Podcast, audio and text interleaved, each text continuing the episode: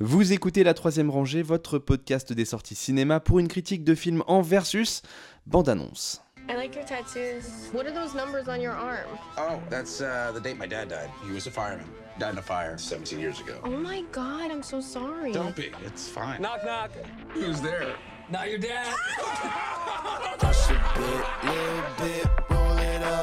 You can't focus on Scott anymore, honey. He's 24 years old, Marjorie. Let that fucking bird fly, please. Don't worry, Mom. I know your daughter got smart and went to college and abandoned us. But I'm still here. I'm gonna be here forever. Yeah. The King of Staten Island, film de Judah Pato avec Pete Davidson, Belle Paolé, Marissa Tomei, Bill Burr et Steve Buscemi. Justin, je te laisse nous présenter le film. Oui, donc euh, c'est l'histoire. Donc on suit euh, donc euh, le parcours du jeune donc qui est donc un jeune adulte, voilà, d'une vingtaine d'années, et qui est un petit peu paumé dans, sa vie, qui vit encore chez sa mère. et qui, voilà, qui est un petit peu une impasse de, sa vie, qui sait pas trop quoi faire de sa vie. Il aimerait bien être tatoueur, mais il n'a pas trop le talent pour. Et puis donc sa mère va rencontrer un, un homme, et donc euh, ce qui va un peu pousser euh, donc euh, Scott à prendre sa vie en main, à essayer de, sortir du cocon familial, sachant que euh, donc Scott est- s'est jamais vraiment remis de la mort de son, de son père pompier quand il avait 7 ans. Et donc, depuis sa, son enfance, voilà, une sorte de plusieurs de, de, sorte de troubles voilà, de, concentration, de comportement qui font que il reste un- une sorte d'homme-enfant qui n'a pas réussi à endosser la, vie d'adulte. Alors, euh, donc, le film, euh, donc, euh, alors moi, déjà, avant de commencer, je dois préciser, je, je suis moyennement fan de Judah Pato d'habitude, et là, j'ai plutôt beaucoup aimé. Et le pitch, c'est un pitch qu'on retrouve souvent chez lui, c'est-à-dire des, voilà, des, hommes, des- des hommes adultes, plus ou moins jeunes, qui sont restés un peu coincés à l'adolescence, comme on peut trouver dans euh, 40 ans toujours plus chaud, en cloque mode d'emploi, ou même donc des jeunes femmes euh, comme dans Crazy Amy aussi, on a une trentenaire un peu qui est un petit peu paumée dans, dans sa vie.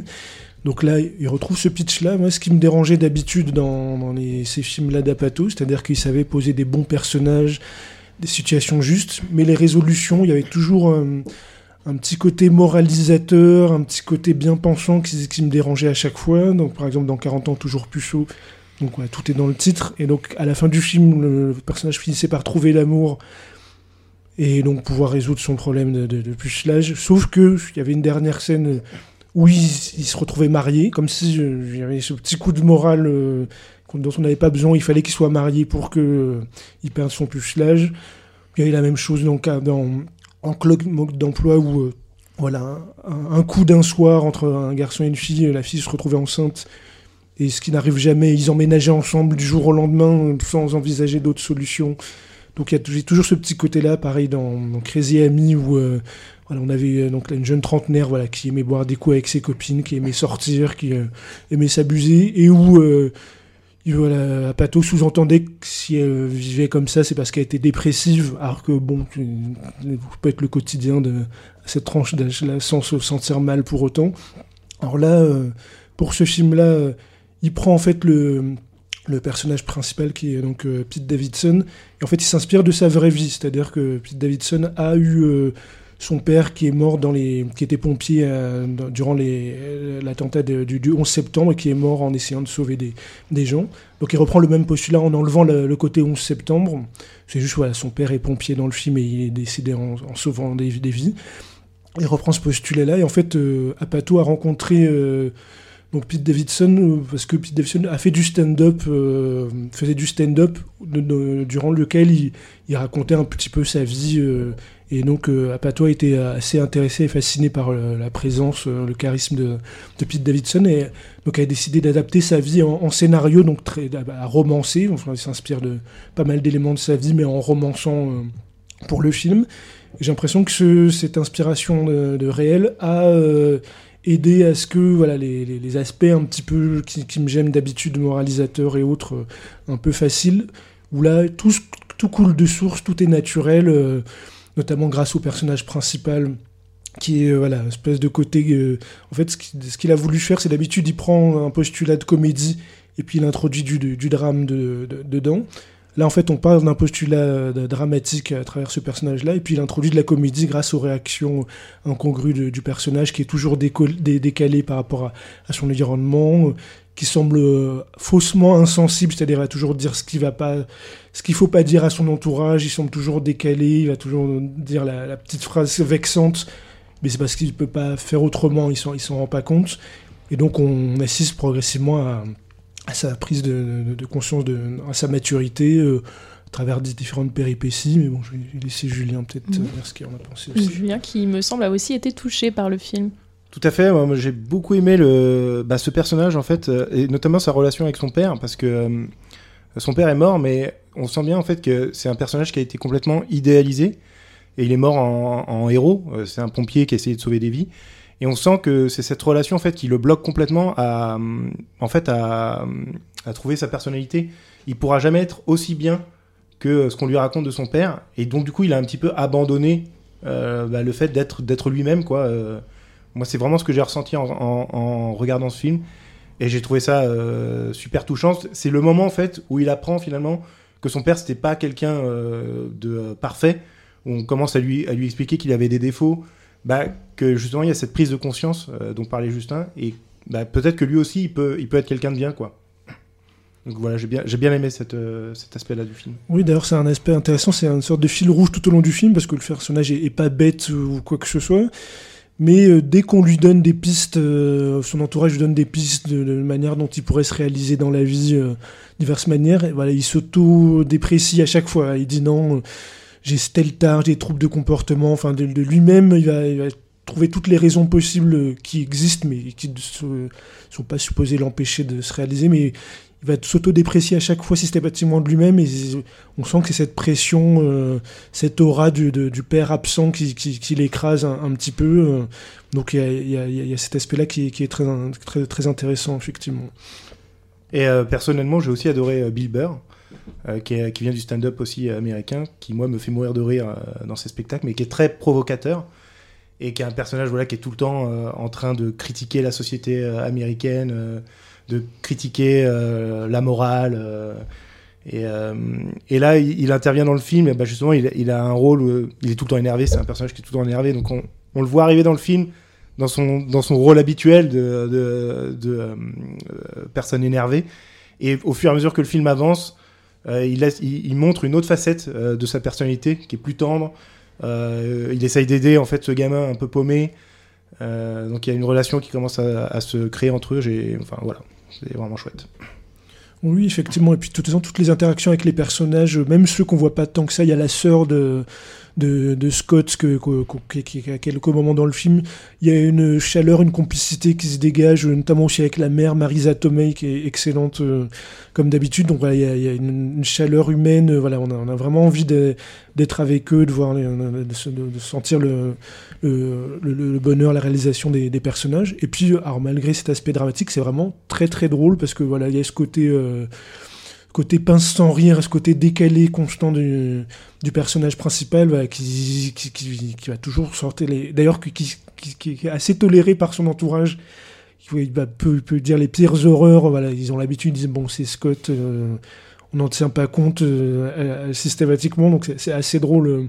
Et vraiment, Pete Davidson, il a un charisme, il a une présence. bon, après, c'est le, le rôle de, de, de, sa vie, mais quand même, elle a il a une, espèce de, de, de, charisme, de présence, de mélange de, dépression, il dégage une forme de dépression, puis un mélange de drôlerie qui est, assez fort euh, à, chaque fois. Et ce que j'ai bien aimé, donc pour revenir sur ce que je disais sur le côté euh, un peu moralisateur de, de Pato qui est estompé ici, c'est-à-dire qu'à la fin du film, voilà, à un moment donné, le personnage se retrouve euh, un peu à la rue, ce que tout le monde l'a un petit peu rejeté.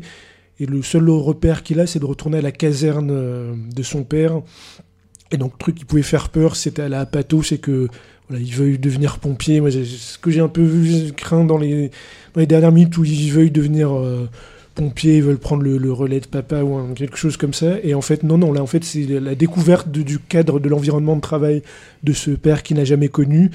Il va retrouver des anciens collègues, dont euh, Steve Buscemi, donc qui vont lui raconter des anecdotes pas forcément glorieuses sur, sur, son père. Et du coup, il va un peu le faire descendre de son, de son piédestal et pour du coup il va pouvoir prendre, euh, prendre sa vie en main sans être écrasé par la, présence, l'aura du, père.